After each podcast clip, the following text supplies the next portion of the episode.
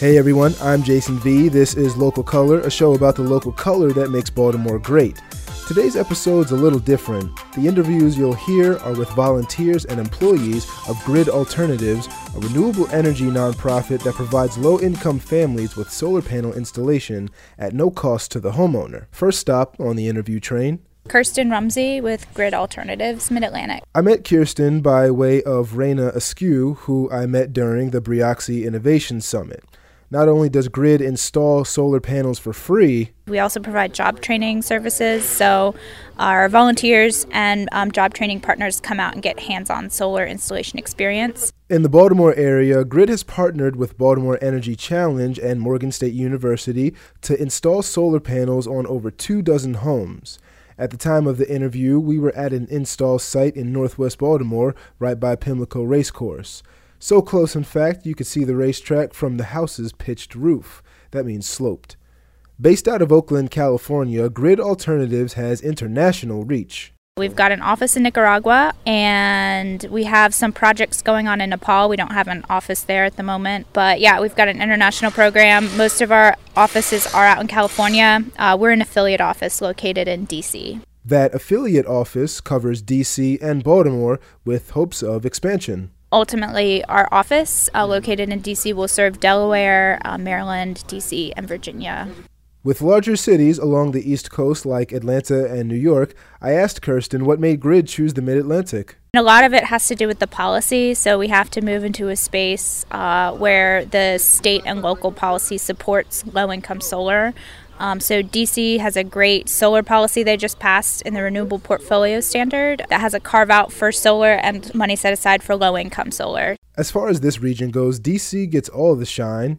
But when asked about Baltimore's policies and approach to renewable energy, Kirsten believes Charm City's on the right path. We've found them to be great partners. We've worked with them on um, several projects, um, including Morgan Community Mile. So we've been very happy with their support and our and our solar installations here in Baltimore.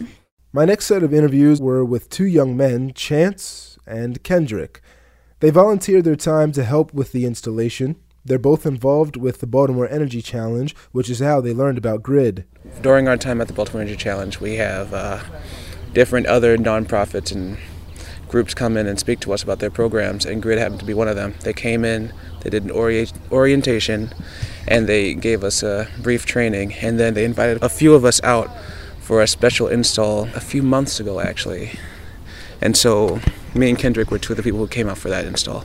Kendrick was attracted to Grid because of what they do on and off the roof, so to speak. Me and Chance was interested by seeing what they do in the field and also behind the field as well.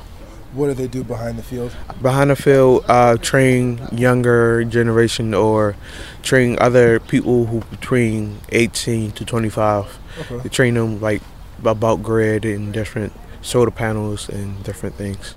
As I wrapped up my interview with the two volunteers, Chance gave his final thoughts about Grid. I believe Grid is actually a really, really cool program, and in our line of work, we actually, well, some of us teach uh, residents and students and people about sustainable energy, and so I think it's a fantastic opportunity to actually be here participating and installing this stuff and seeing how this stuff works. Next stop, up the ladder and onto the pitched roof. Solar panel installation might not be your calling if you're afraid of heights. I was fitted with a safety harness attached to a yo yo. If someone were to say fall off the roof, the yo yo would kick in and catch them before they hit the ground. You'd probably have a case of whiplash, but that beats a funeral. I put my recorder and headphones in a bucket that gets pulled up to the roof and made sure I had good footing as I climbed up the ladder. Once on the roof, I stood back as the volunteers got to work. They had the frame for the panels down and were taking measurements to install them. After a few minutes went by, I was able to make my rounds and started with the team lead for an interview. Uh, my name is Nadine. Nadine's from Austria. She came to the States after graduating from engineering school in her home country. I asked her how she linked up with GRID. Um, I started out as a volunteer I was volunteering with them for, for a while, and then a position opened and uh, I got hired. While she was in school, Nadine learned a lot about different types of renewable energy. Solar thermal to solar electric to um, geothermal, uh, hydroelectric. Anything alternative? Yeah. There's several different ways we can power our homes, but for the time being, solar seems to be the most popular and probably the most cost efficient.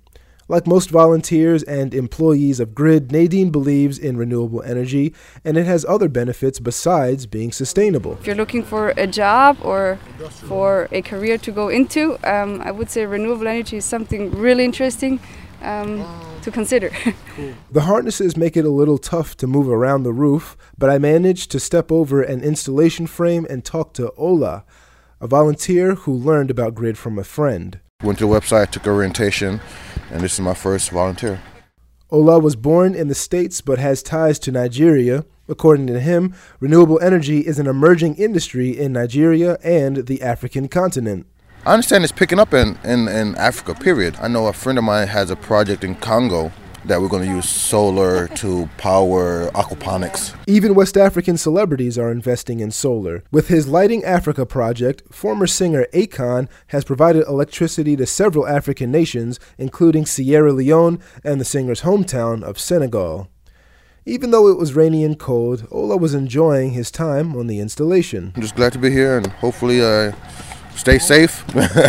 As Ola got back to work, I was able to get some FaceTime with Elvis, who at the time of the interview was studying industrial engineering at Morgan State. Like Ola, this was Elvis's first installation.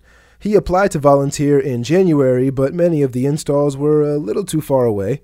You know, most of the most of their stuff is in like California somewhere, like, uh, like. Yeah. So this was probably the first time that I, they sent me an email telling me that there was an opportunity that was just like it was in like 20 minutes from my house, from where I live. Working with renewables is something new for Elvis, something challenging. It wasn't the prospect of a job or working in an emerging industry that interested Elvis. He just likes learning. I came from Africa. I used to do electrical engineering back home in Africa. So when I got in here, I wanted to do something different. I'm like all my life, I'm been in an engineering zone.